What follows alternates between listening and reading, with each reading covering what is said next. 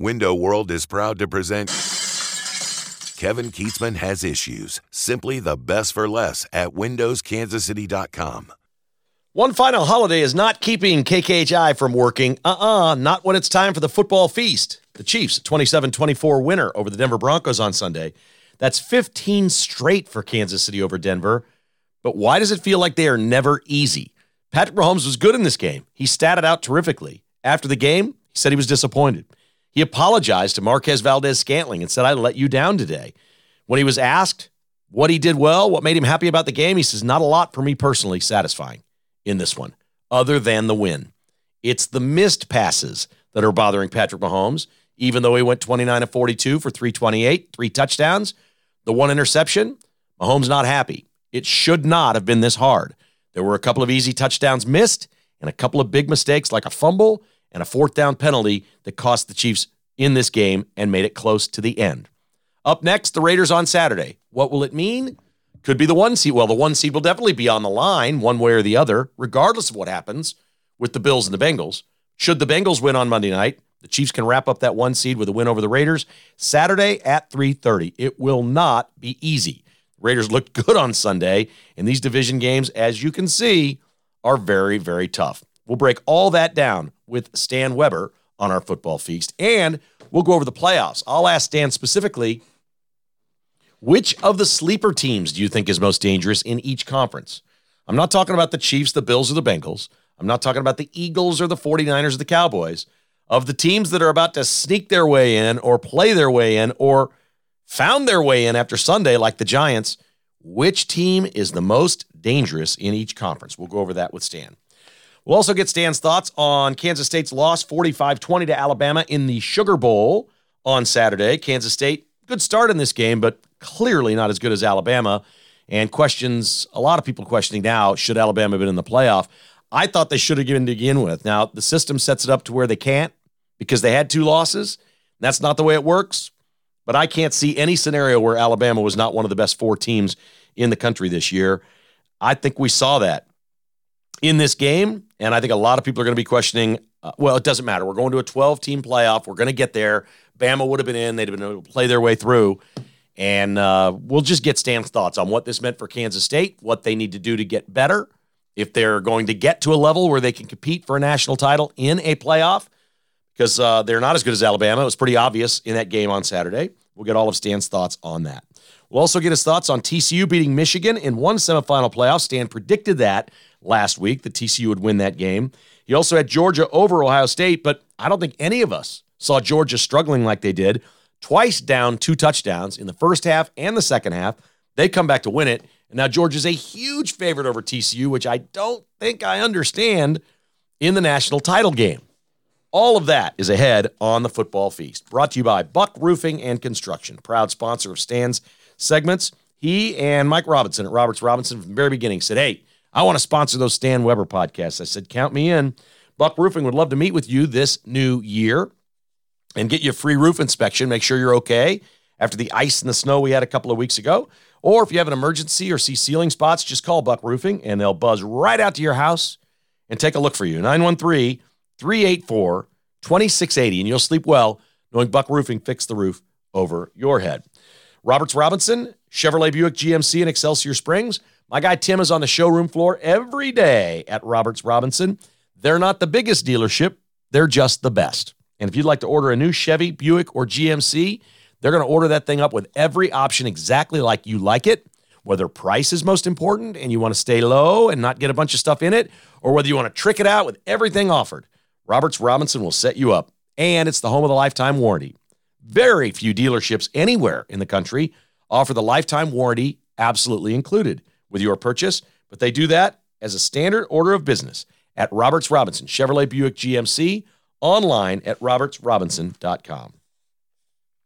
And Finch Knife Company, making beautiful pocket knives for collection or display or for everyday use. Online at finchknifeco.com or visit Shields the Bullet Hole in Overland Park or Teague Tractor in Belton and check them out for yourself. They've got a great collection of knives and a wonderful upstart business here. Been a business now, I think, about three, four years, and they're really gaining traction around the country. Finch Pocket Knives. Keep life from getting dull online at finchknifeco.com. So much football. We don't take holidays around here. We got Stan Weber up for the football feast. The KKHI conversation is brought to you by Fry Orthodontics, where your smile is just the start. Online at fryorthodontics.com. We say Happy New Year to Stan Weber. It's the football feast, and we've got much to discuss after. You know, Stan, I don't know about you. I love the holidays. I always look forward to the holidays. Is it finally over? Because I feel like these holidays have just lasted forever, and now this Monday is officially a holiday. I don't know what to do with all this stuff. I'm ready to get back to normal. How are you, sir?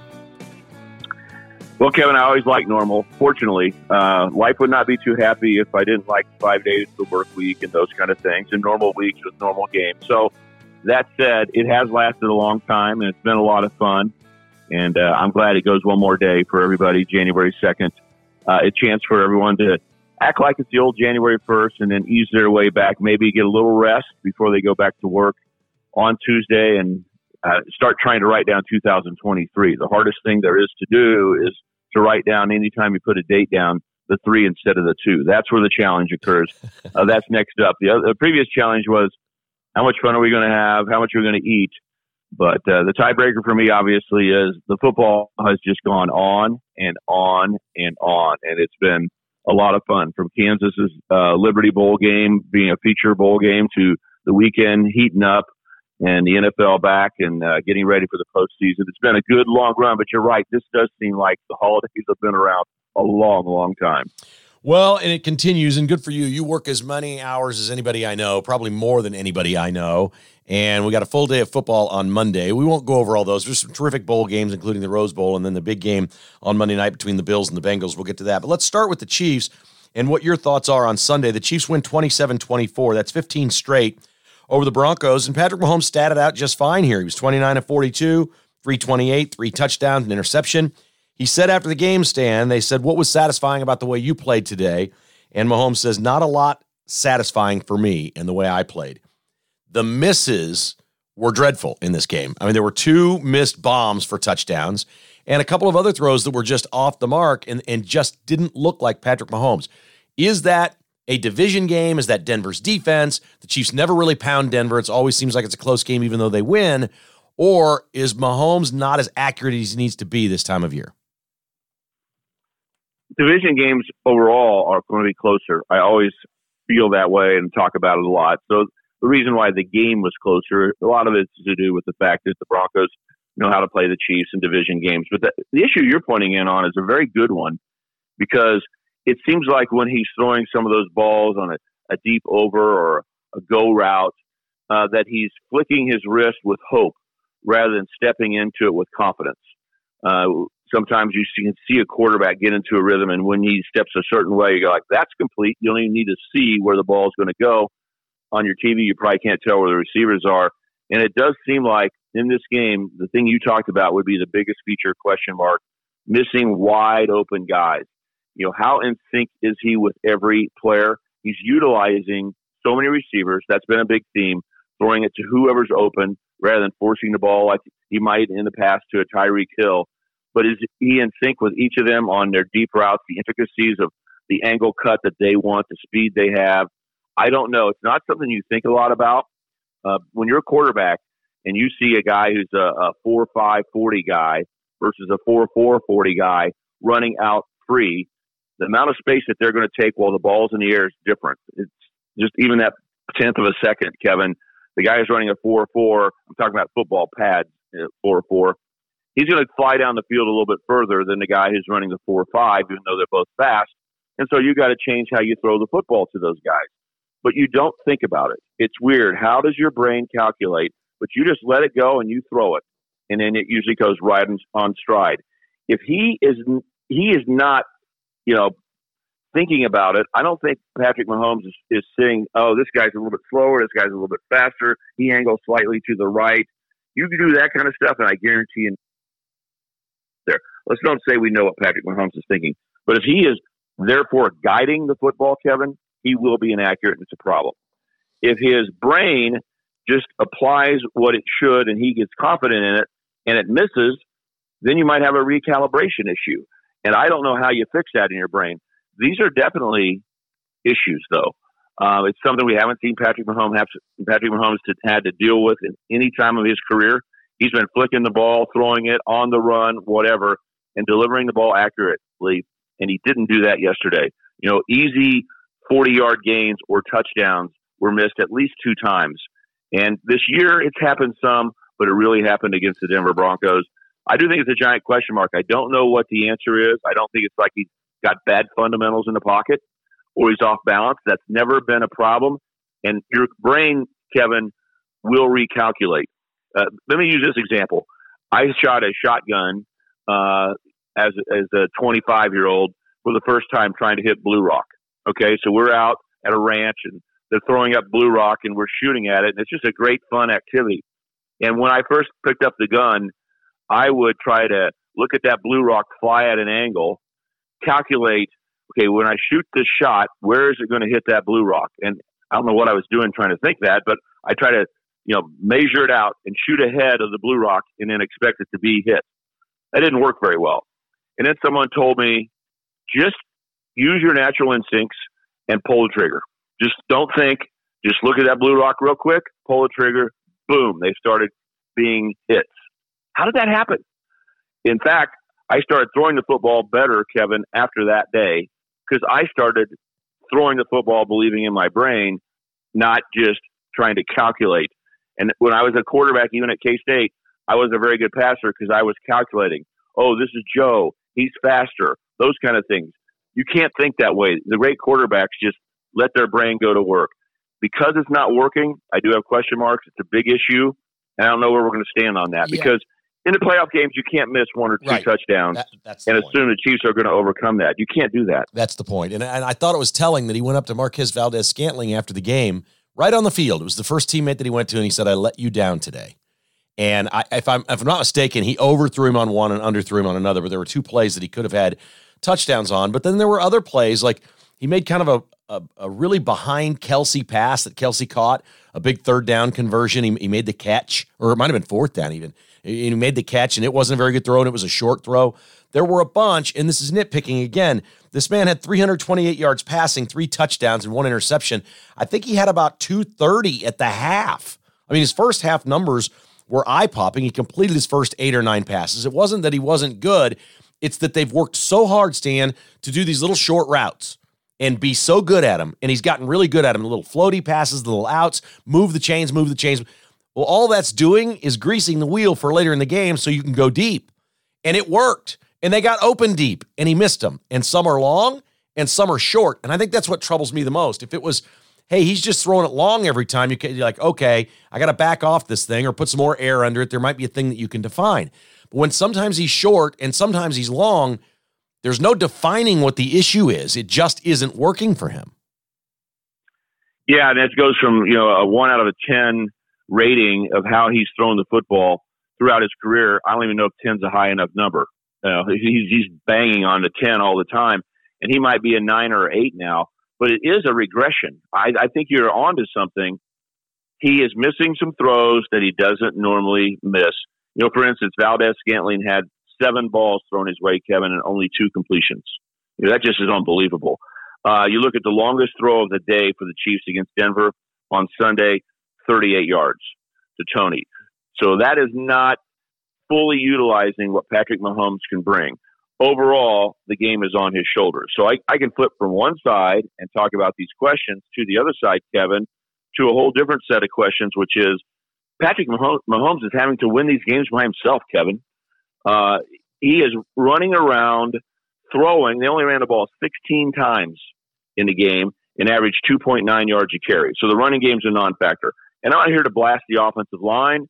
Uh, maybe he's leaving the pocket too early, but every play it seemed against the Broncos was Patrick Mahomes ready to pass the football and then moving around, running around, looking for something to happen, and then throwing an accurate pass normally, and then missing a few here or there. And what's the Chiefs' offense? It is Patrick Mahomes. And we've been talking about this as a theme for half the season now. That I, I just think there's too much on Patrick and maybe Travis Kelce. I mean, those two guys have got to come up with plays for the Chiefs to get over the hump. That said, before we create too much negativity, No one in the NFL is hitting on all cylinders right now, That's Kevin. true. Yeah. Amazing. Down the stretch they come, limping, limping down the stretch. The Philadelphia Eagles have played so well. Is it just because Jalen Hurts is injured? It can't be just that Jalen Hurts is injured. The whole team just doesn't have quite the spark. Buffalo and Cincinnati. Go back and watch their games. You can talk about the winning streak Cincinnati's had, but they've looked lethargic and even bad for multiple quarters during games. They've been able to find a way to win. Buffalo's back to doing what? Relying on the quarterback to run the football all over the field and take hits. The whole team is not playing great with the Buffalo Bills. Josh Allen has got the team on his shoulders. I think now, because we've been saying Josh Allen having the team on his shoulders with the Buffalo Bills is something that's been a truism for two or three years. I don't feel uncomfortable. He has to do seventh grade sweeps to get first downs. He scrambles, he moves, he throws. Josh Allen is a difference maker for the Buffalo Bills. Well, Patrick Mahomes has become that. We are the Buffalo Bills. Both of the Chiefs and the Bills are playing where the quarterback has got to pull a rabbit out of the hat. The team isn't just, you know, first down play, second down play, oh, we've got another first down, and just driving it down the field. How many years, Kevin, have we watched the Kansas City Chiefs start a drive where in the back of your mind you thought it's probably going to be a touchdown? And you were surprised when the Chiefs had a holding call or someone dropped a pass and you go, darn it, the Chiefs have to punt. Wasn't that the exception when you started a drive? I've been watching the Chiefs thinking they're going to score touchdowns for multiple years now. And when the Denver Broncos and the Chiefs ran out in the field, I felt like the Chiefs were on a normal football team. I didn't know if they were going to do it. And when they did move the ball down the field, it was Patrick doing so much. So he's got so much pressure on him right now. We talked about where he may be letting us down a little bit compared to the perfection that he has, some deep balls and those kind of things. Maybe he's not in perfect sync. Maybe he's asking himself some questions. Maybe he's physically worn out. Kevin, you got to throw some ball, balls in the pocket as a quarterback. You can't be running around all the time. It just affects you in a way. So I do not feel good about how the Chiefs are playing on offense right now compared to the way they played the last few years. Right. That, Uh, but yeah. it still may be good enough. It still may be good enough, Kevin. Uh, that's what's crazy because I don't see any team out there who's hitting on all cylinders. Because look at the 49ers. They're the most put together team, Kevin. The 49ers are the most Super Bowl ready team, except they don't have their normal quarterback. And Brock Purdy's going to make mistakes here and there. So I can't tell you, oh, the Niners are the best team in football when their quarterback has question marks. And so and the Raiders had a Chiefs beat. still may be the best team. The Chiefs still may be the best team, even though we kind of split these hairs and can come up with some reasons why I do not feel as good about the Chiefs going into the playoffs as I have throughout the Mahomes era. We can always look. I I think what we're seeing in these Chiefs games is we're looking at four to five plays in each game that uh, two or three of them the Chiefs don't execute and don't make a play they could have. We talked about that. The missed deep balls; those will be uh, really, really tough to deal with in the postseason if you don't make the positive plays. And they still have two or three snaps a game. They've got to clean up, turning the ball over, fumbling a kick return, you know, whatever it may be. The mistakes that they make, they can't do. A fourth down where you stop them, you get a hands to the face away from the play that keeps the drive going and allows Denver to score a touchdown to pull within three. I mean, they're just they're they're, they're very little things that seem like they ought to be able to shore up. You can see it. I mean, you could even yesterday's game, you could watch four or five plays in that game and go, okay, if the Chiefs had just done what they're supposed to do on these two or three and not made this critical mistake over here, fumbling the ball or the hands to the face, which was a silly penalty. Um, I forget which D back did it, but it was a silly penalty that should not have happened right there. You take those away, the Chiefs maybe win this game by 17 or 20, and it's a it's a go away. I mean, it's it's all right there. We're still talking about a quarterback who completed passes to 11 different receivers in this game and threw for 328 and we're nitpicking that he wasn't good enough. I mean, there's there's so much to like here that there's no doubt in my mind. If they put it together and play their best football, this team will win the Super Bowl. I I, I still believe they're a game. Nobody's going to beat them. Because as you mentioned with the Niners or whatever, if they played the Niners in the Super Bowl, they don't have the quarterback and the Chiefs already played the Niners. Now, maybe Jalen Hurts is some sort of a star that we don't know, and maybe the Eagles really are that great. But even Josh Allen and Joe Burrow and the Bengals and Bill, I'm not afraid of them. If the Chiefs are playing those teams, every time they've lost to those teams, I can point to the reason why, and it's usually something the Chiefs did wrong. It's not really the other team went out and beat the Chiefs. The Chiefs beat themselves. If they put it together, Stan, they're still a killer football team, man. Yes, that's why I think that every fan listening has to decide what viewpoint that you would like to have. Because you can look at what we're talking about in two completely different ways. And, and you mentioned, for instance, on Patrick Mahomes, he is playing awesome and he is doing so much. I think I think he's winning the game for the Chiefs the last four or five weeks. Way much, way too much on his shoulders than he, he should have to. The rest of the team should help him. Or you can talk about how great he is and he's the best quarterback. You can talk about a few things where he's not doing as well as he was. But let's look at the team. I think this is the big question everybody listening needs to ask themselves. If you were to start a season randomly over the last uh, 30 years, if you're an NFL fan, and talk about a team getting ready for the playoffs that looks like this Kansas City Chiefs in this 2022 year, how excited should you be to have a football team like this entering the playoffs? You would be off the charts excited. I mean, there, like you said, Kevin, if everybody plays their A game, Chiefs probably win any of those games. And if you're not playing your A game as much as you should, those other teams around you, Kevin, are really playing B plus games right now, fighting to get back to A minus.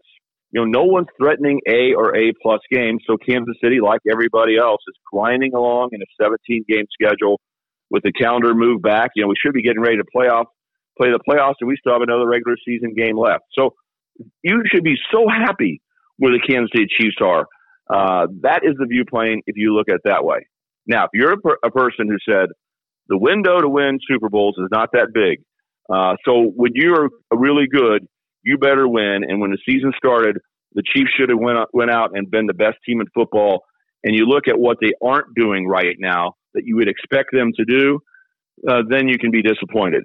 And if you look at the competition around and go, well, what game is going to be easy in the playoffs? I mean, every game is going to be a fight. Where are we? We're the Kansas City Chiefs. We should be better than this.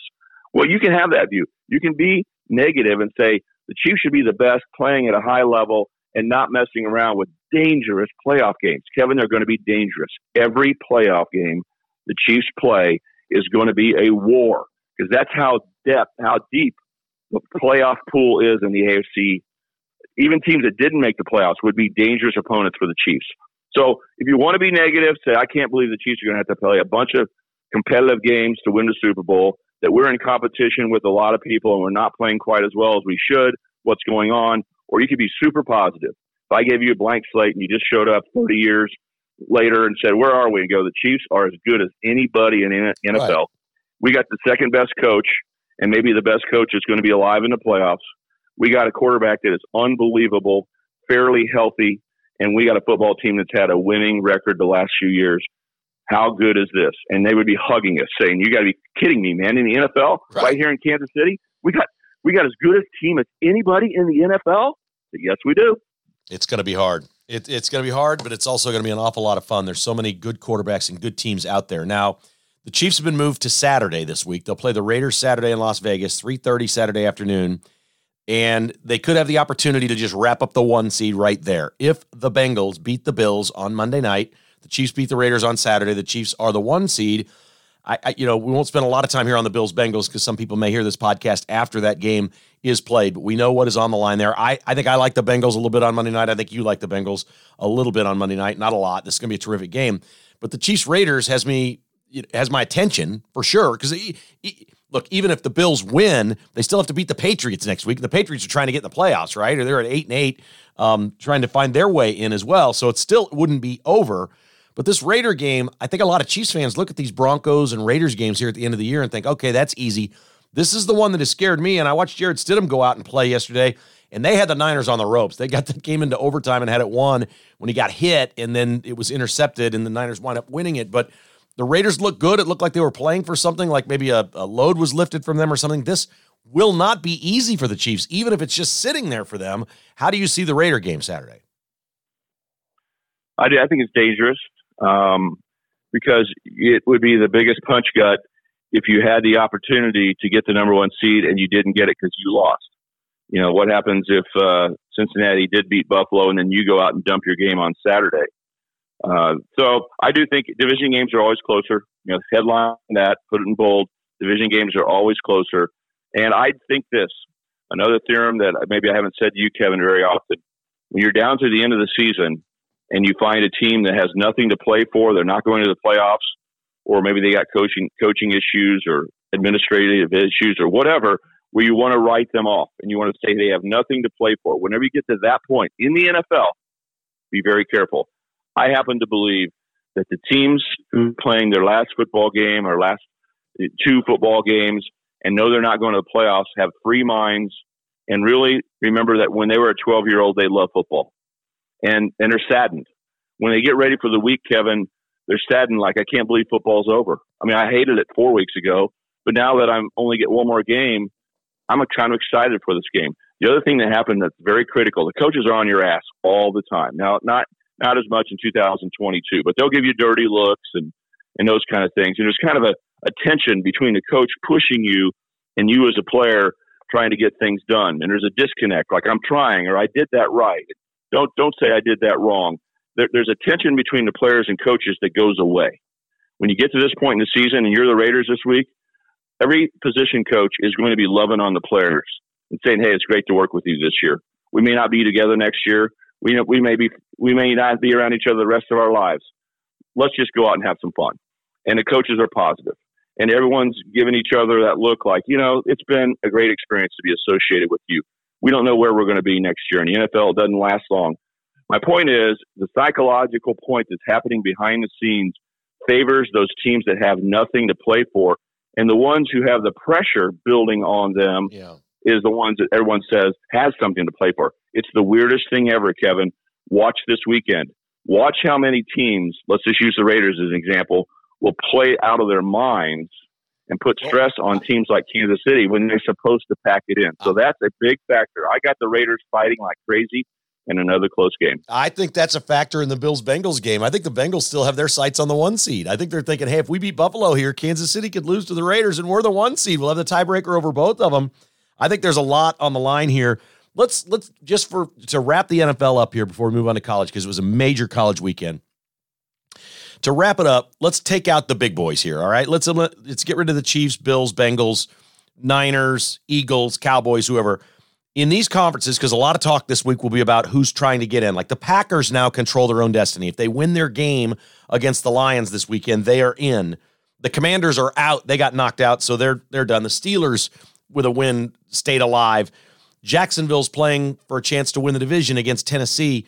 Of all these teams that we don't really focus much on, Seattle is still sort of alive. We, we know that the Giants made it in yesterday of all the like non-factor good teams that are lurking around eight wins right now or whatever, give me one in each conference that you think could make some noise. And, and I'm going to throw the Chargers out here too because they look like they're going to be what an 11 win team. So let's let's we understand the Chargers can do this. Of these little scragglers finding their way into the playoffs, which ones do you think could go on the road and make some noise if they get in? Now, before I answer that question, I want to talk about a theme that I think showed up at the end of this week.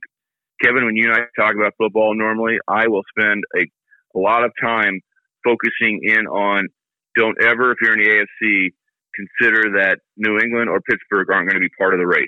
Those coaches, those two elite coaches for New England and Pittsburgh, and what do you know? They're alive right now. So that was one theme that I thought we, you know, as this season went along, Kevin, we did not play that card.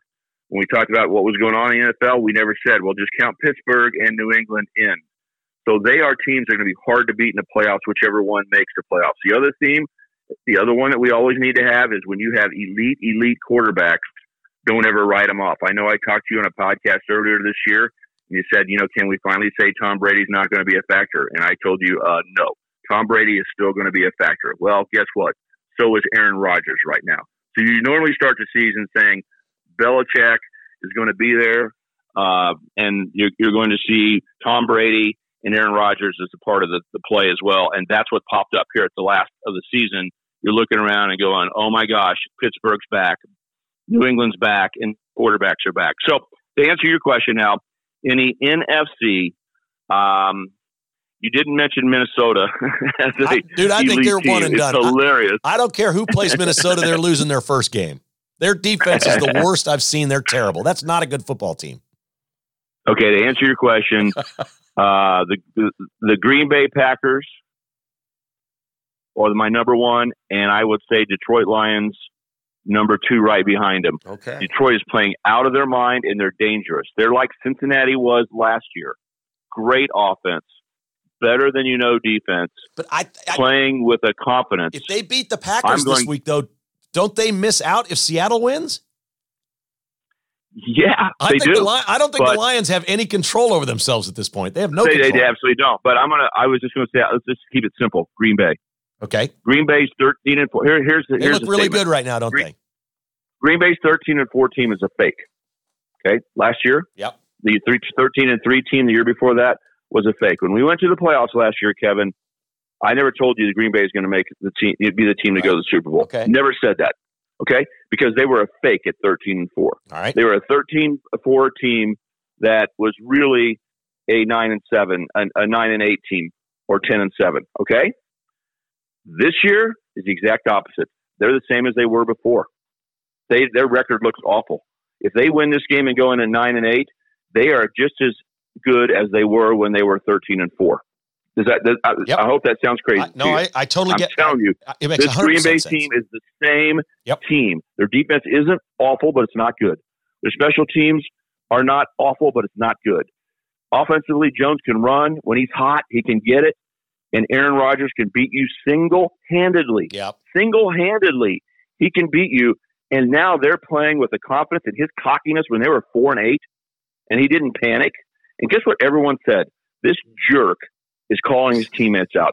This jerk is saying, I'm good enough to make the playoffs. I think we still can. I don't know if the rest of these guys can Well- get their stuff together or not. He was hated by the media for being such a jerk. Yeah. But guess what his players are thinking right now? They're running along with Aaron. The Green Bay Oh. Packers, the answer to your NFC question, they could go all the way to the Super Bowl. It doesn't matter if they play at, on the road or at home. Really, Brock Purdy against Aaron Rodgers. Yeah. Well, Okay, I'm telling you, San Francisco's good, Kevin. But don't you? You listen? I know. Doesn't you? Don't your? Doesn't your mind go? Wait a second. Green Bay's on the road. Uh huh. The weather's beautiful in San Francisco, and Brock Purdy is going against Aaron Rodgers. Don't you think there's a chance Green Bay might win that game? Sure. Absolutely. So I'm going to Green Green Bay's my question. Green if Bay. you don't give me Minnesota, All right. so Green Bay. Well, I can't give you in the Minnesota AF because they're the two seed for crying out loud. I said we're eliminating those teams. Plus, I don't care who plays I know, going to get that's beat. funny. Stan, that's the worst defense in the NFL. I the right now, if the if the playoffs were today, I think the Giants would play at Minnesota in the first round. I am not giving Minnesota that win. I'm sorry because even Daniel Jones and the Giants can score points against the Vikings. Oh my gosh, that defense is dreadful. Um, okay, how about the AFC? So you like Belichick and Tomlin. We don't know if Tomlin's going to get in. Looks like Belichick will get in, although they're probably going to lose the Bills. Will that knock them out? I'm not even sure. Jacksonville plays Yes, Tennessee. the- is Jack? the- the- New England has to. New England gets first choice. Uh, if they win, they're in. But you know, uh, most people don't think New England's going to beat Buffalo, so right. that puts them in a precarious situation and brings brings into a team like the Pittsburgh Steelers. Sure. both those two teams will be tough because the coaches are so good. Miami, if Tua comes back, could be dangerous for a game. I don't want to play Miami for one game. I don't think they can put it, put it together for two or three games. New England, they are what they are. So I guess uh, out of those teams, Kevin, because there's so many teams in the AFC, you didn't give me the Chargers Right. for this answer. You know, we've gone Right. through almost every team. There's so you know you got to say Jacksonville. That's you the one I was going to say. The one I'm afraid of is Jacksonville. I'm like, oh no, that team. Nobody talks about Jacksonville, and they they've been playing great, and the quarterback's been playing great. I, they're a little worrisome, and I, I think they're going to beat Tennessee and win that division. But it, it- so if they win that division, that means they can't come to Arrowhead. Is that right? If the Chiefs are the two seed, they would get a wild card right. team. The, no, the, the the if the Chiefs Chiefs win a division, they cannot play Jacksonville in the Right. first round because the winner of the Jacksonville Tennessee game is the four seed. So the Chiefs, if, if you're a two seed, you're looking at the seventh team in. You're looking at New England. Right. Which Or it will not be the Chargers. It'll be Pittsburgh or New England or the Dolphins or somebody like that. Right. You have to fall down to the three seed. Yep. That's why the Buffalo Cincinnati game, well, the Chiefs Raiders game matters a lot.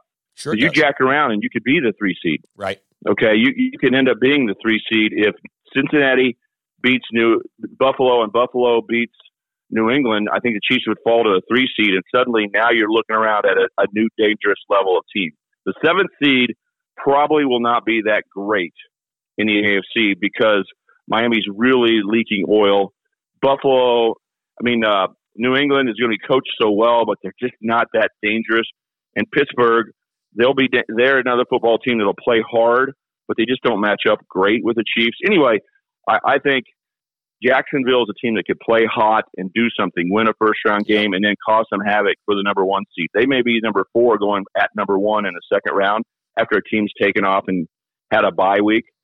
But the other thing I'm going to say real quickly, Kevin, yes, because people have heard me say it publicly, so I just don't want you to throw this out. I love Cincinnati and Joe Burrow.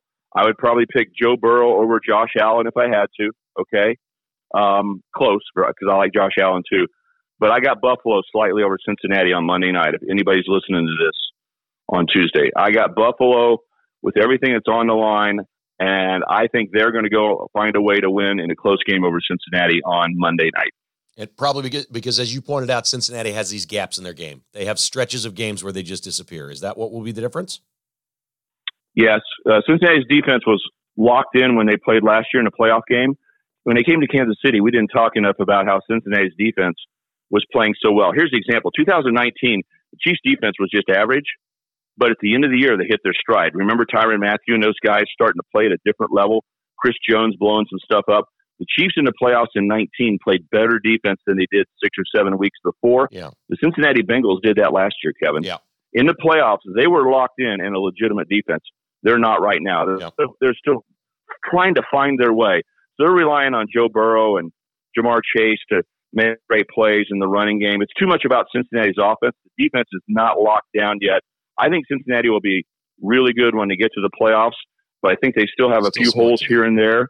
And uh, the Bills have so much to play for, and I think that Yeah. they really will be focused. Everyone's telling them that Cincinnati is going to beat you in a home game, and I think that just sets up well. I I, I may be wrong because I like both these teams and the quarterbacks and everything else, but for some reason I've said it publicly, so I want to make sure that I stay consistent. And you hear me say it, Kevin. Okay. Uh, I got I got Buffalo in a close game over Cincinnati tonight. All right, I'm going to go Cincinnati over Buffalo in a close game tonight. So we'll see. We'll see what happens. And if you're listening to Yeah. this on Tuesday this week, you'll find out which one of us was right. Yeah, Let's- I maybe say yeah. why did he say that? But I Oh, want I to know. be full disclosure. That's I'm not. good. I just want everyone to know. So if I'm wrong, I shouldn't have said it. No, I. Oh, I don't care about being wrong. I'll, I'll just tell you what I think. All right, we both agreed last week. We'll switch here to college football. We both agreed last week that Kansas State was playing what we believe is, at worst, the second best team in the country in Alabama. And I think there's going to be some arguments when this is all said and done that maybe Alabama was the best team again this year. And I thought it showed. Look, Kansas State came out, they played hard, they got the lead. They certainly did not embarrass themselves in any way, shape, or form, but you could see the difference. I mean, when you have 11 elite players on the field, one at every position, versus a team like K State that has a handful of elite players on both sides of the ball, but just not as deep with as many NFL type players as Alabama, it shows. It's something teams in the SEC know. We saw this. Uh, what's your takeaway from K State against Alabama? I, I'll tell you this. My, my takeaway was this. I told my buddies this, Stan. You tell me if I'm crazy. This was a great game for Will Howard. Okay? He's had so much success since taking over this job.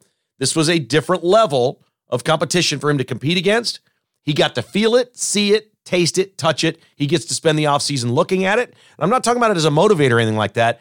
If he's going to become even a next level quarterback, this was a good learning experience. And I'm sorry, winning the Big 12 championship was the was the big ring for Kansas State. It was. Would have been fun to beat Alabama. Yes. To me, this was a different level. I think Bama made a statement. We should have been in the playoff. I think after watching the game Saturday, they probably should have been in the playoff. What's your takeaway from K State, Alabama? Well, the first thing I would say is it's nice to see uh, the two teams on the field because where is K State football? Where's Big 12 football? This is a great chance to answer that question because Alabama is the gold standard. Oh, there's no doubt about it when you look over the five years and how they coach. Alabama stresses you in a lot of ways. Uh, they have everybody in the right position. They're well coached. They change up their defense all the time. So when you talked about Will Howard, it was a big mental game for he and the offensive line to really be accurate down to the last seconds before the ball snapped or even after the ball snapped to adjust to what's coming at you because Alabama continues to change their defense like Bill Belichick over and over again. And I thought K State's chance was mentally they're probably the best in the country to handle what they were going to have to deal with. And we saw that. K State had uh, a number of good plays in the first half. They bl- busted open a hole right in the middle of Alabama's defense. They made that may be as a, an impressive play as you're going to see, Kevin. Deuce Vaughn, 88 yards for a touchdown, but you would have had 10 yards, Kevin, if we'd have handed you the ball. You know, Deuce is awesome, but the line, how about busting a hole against Alabama like that? So th- there were some really good things there. But what you saw was K State had to be really almost perfect to gain four yards per play, uh, five yards per play. And you do that back to back to back, and you get a first down. But if you only do it in two of the three plays, you're punting. And that's the stress that Alabama put. Because when you go back and, for instance, look at the stats, K State had uh, at halftime basically the same amount of yards as Alabama, even though they were behind 21 to 10. But K State was doing it in chunks of every play. They would execute really well, and Alabama would tackle them and go, "Oh, you gained five yards." You know, there's no open space out there. You had to throw the ball quickly, perfectly. The receiver had to run a good route. You had to have a good scheme, make great reads, and then you'd get tackled as soon as you caught the football. Well, that's fine. K State had a, a drive, Kevin, that lasted what ten minutes, to ten plus minutes, yeah. and had a chance at the goal line to score and lead 17-14 at the half. So those things were good, but the stress you have over a 60 minute game to be perfect all the time. That's right. Was where that's the Alabama excellence, right? Yeah, I, I mean, they, I, a couple of my buddies were complaining, Stan, on a, on the pass Will Howard missed on fourth down there that would have put him up 17-14. I said, look, this was I think it was an 18 play drive. I said he just converted three third and longs, a fourth down, and now you're asking him to do another fourth down. I said, there's no such thing as a perfect drive. So that was five stressful conversion plays on one drive, and Will Howard converted four of the five. And the complaint was he missed his pass in the end zone on fourth and goal. I'm like, you can't rip the kid on that. Did you just see what he did on this drive? I mean, it was so hard to get to that position. It was amazing how hard they made them work on that drive. Exactly. And credit K State for continuing to, to get down there. They had one five yard penalty near the goal line that really hurt because it's every yard was so valuable. They were, you know, inside the five, and then all of a sudden it was first down closer to the 10 yard line.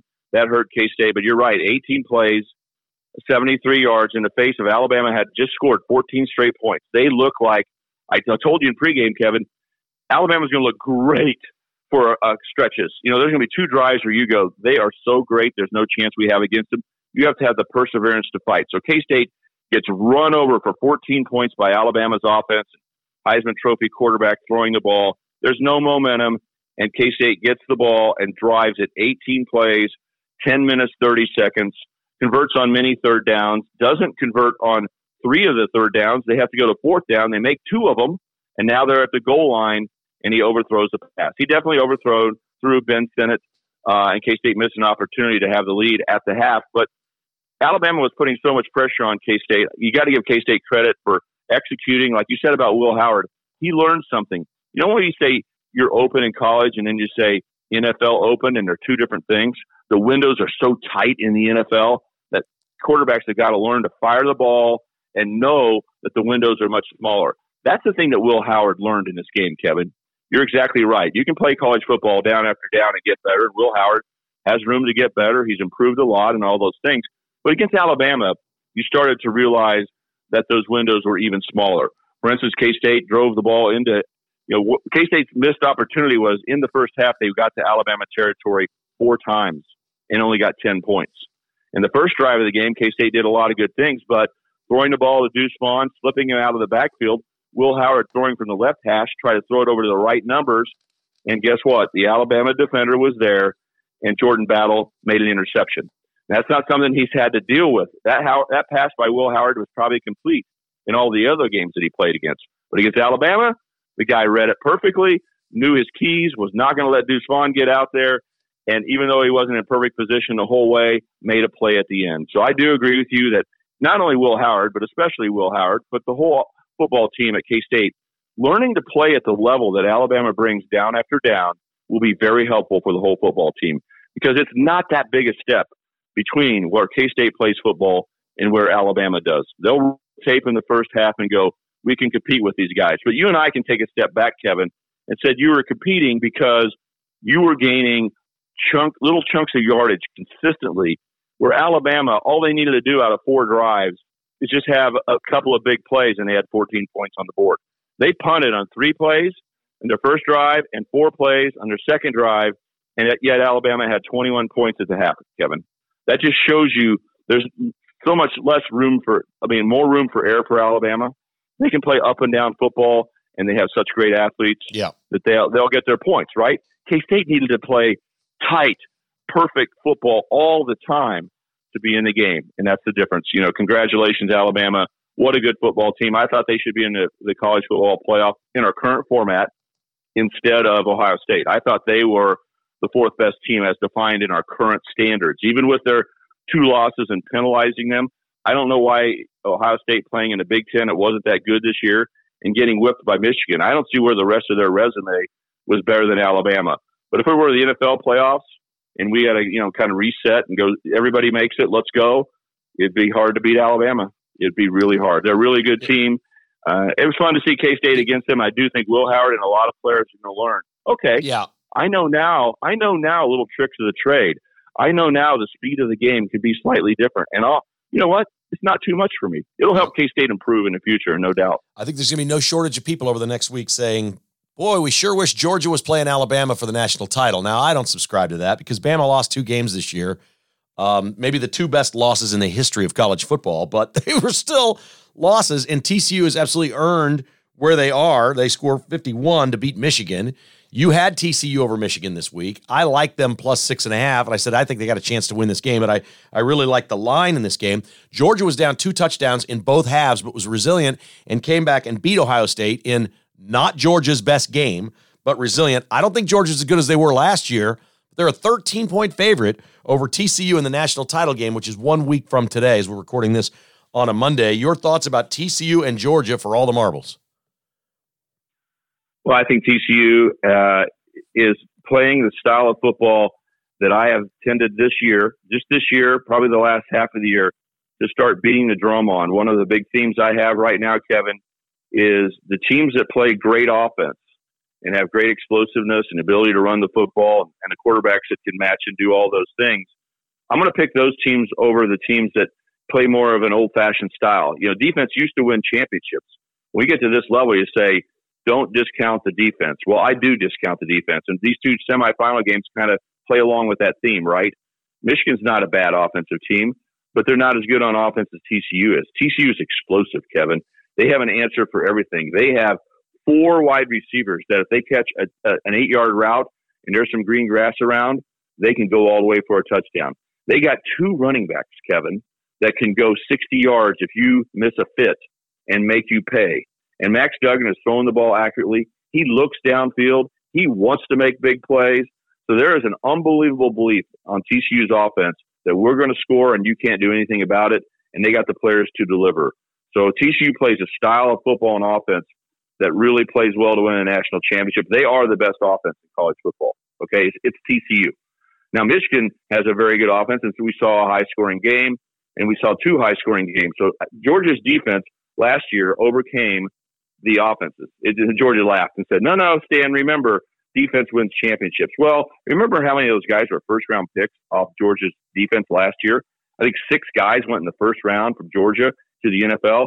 Credit Kirby Smart and the Georgia team for being undefeated right now and restocking. That was hard to do, but they're not as good as they were last year. And they were very lucky to get out of there with the win. Uh, they weren't the better team on this day. Ohio State was. Credit Georgia for finding a way to win. So I think a big theme is going to be how much Georgia is playing an easy team, and too bad it's TCU in there. Don't buy that. Don't you know? Don't listen to that. TCU's offense will stress Georgia's defense. Uh, would I pick an SEC team, SEC team like Georgia to lose and just say, oh, they're not good enough? No, I'm not going to do that. I mean, Georgia comes into the game as a favorite. I have no problem with that. But Kevin, believe in TCU. Their defense is not great, but they get turnovers. They're resourceful, and their offense is ready for prime time. TCU will make this game close. This is one of those if the line stays big and all we hear about for the whole week is Georgia's going to win a national championship and TCU's lucky to get in there. That's what I heard so far by the national reporters. You know, bet on TCU because there's no reason why they can't keep this close. Yeah, and oh, think, by the way, I think the Lions they can win down. a national championship. They I, can win. TCU can win this game. I, I think there's a lot of football fans around the country that absolutely believe that. I think that line's coming down. I think I think the bettors are going to bring that line down. I think the money's going to be all over TCU on this thing, and, and I think it should be. And that doesn't mean Georgia can't win by two touchdowns because of course they can. I just don't think they will. I think even if Georgia got a lead in this game, TCU would storm back and make a game of it. I think it's going to be a whale of a game. I, I don't remember seeing a line this far off in a game like this. I, I can't even believe it. I just I can't even believe it's a 13 point line. But it well, is the theme that I've heard. The theme I've heard on national uh, sources so far is just how awful Michigan played, how stupidly they're coached. No, how it's all about Michigan's mistakes. No. No, one wrong. gave any credit to how good TCU was, Right. and I said TCU would win going into the game just because I thought Michigan is a little more methodical. Now, Michigan fans, if you're listening, I understand that that's probably a bad analysis because they lit Ohio State up with big plays, and they lit up big plays against TCU and scored, uh, you know, 48 points. So Michigan is probably a better offensive team than I give them credit for. But I thought well, TCU just is a more explosive team than Michigan, and I stand by that. I think TCU's offense is the best in the country. They're explosive. They can strike from anywhere. They believe in themselves. And Max Duggan is doing a great job as a quarterback. He can run. He can throw. He's he's playing like he's Josh Allen right now. He will run and take hits, and he's throwing the ball downfield. So TCU's offense is such that I said I did say I thought TCU would beat Michigan. I'm not here saying TCU is going to win against uh, Georgia. I said Georgia is the best team in the country.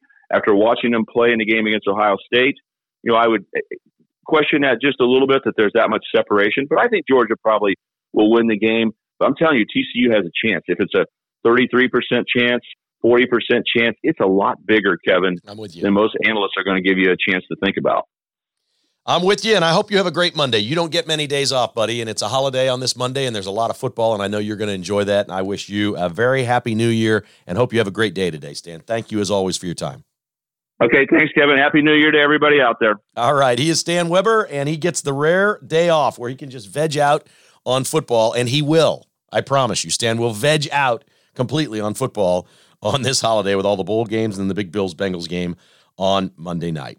His appearance is brought to you by Cross Kitchens KC online at crosskitchenskc.com. I get asked all the time, are they only kitchens? No, no, they're not only kitchens. Bathrooms, man cave, any kind of remodel around your home. Cross Kitchens KC does it all. This is a family owned, smaller business in Belton, Missouri. These guys are the best, man. You meet Tim Cross, you're going to like him. You're going to love the personal service that he puts into your project. Yeah, why don't you sit down with them? It's free to discuss and say, hey, we want to think about doing this in our house. What do you think? Online at crosskitchenskc.com or 816 898 7047. Advantage Termite and Pest Control. Schedule your annual service right now. They come quarterly and make sure you never have any critters around your house. Advantage Termite and Pest Control is the only pest control company I've ever used. We love them. We've been with them for decades now.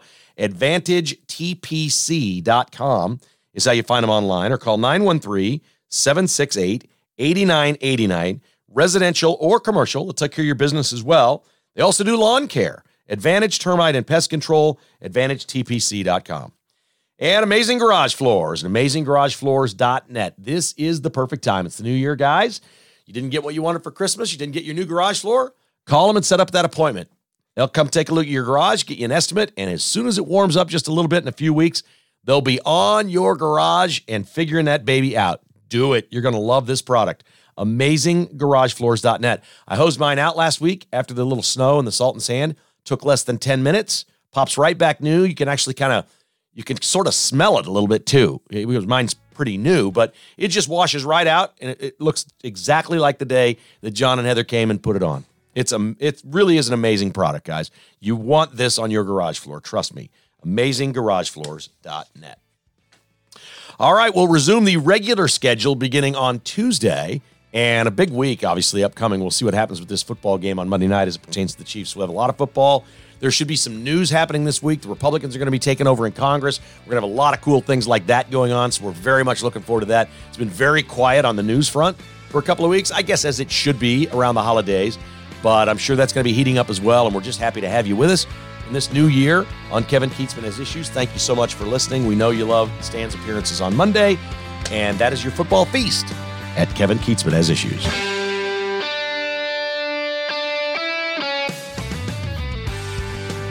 Thanks for listening to Kevin Kietzman Has Issues, presented by Roberts Robinson Chevrolet Buick GMC. To get exclusive patrons only podcasts, receive a weekly newsletter, and attend in person patrons only parties, visit kkhasissues.com and become a patron today. This has been a production of Crooked Tail Media Incorporated.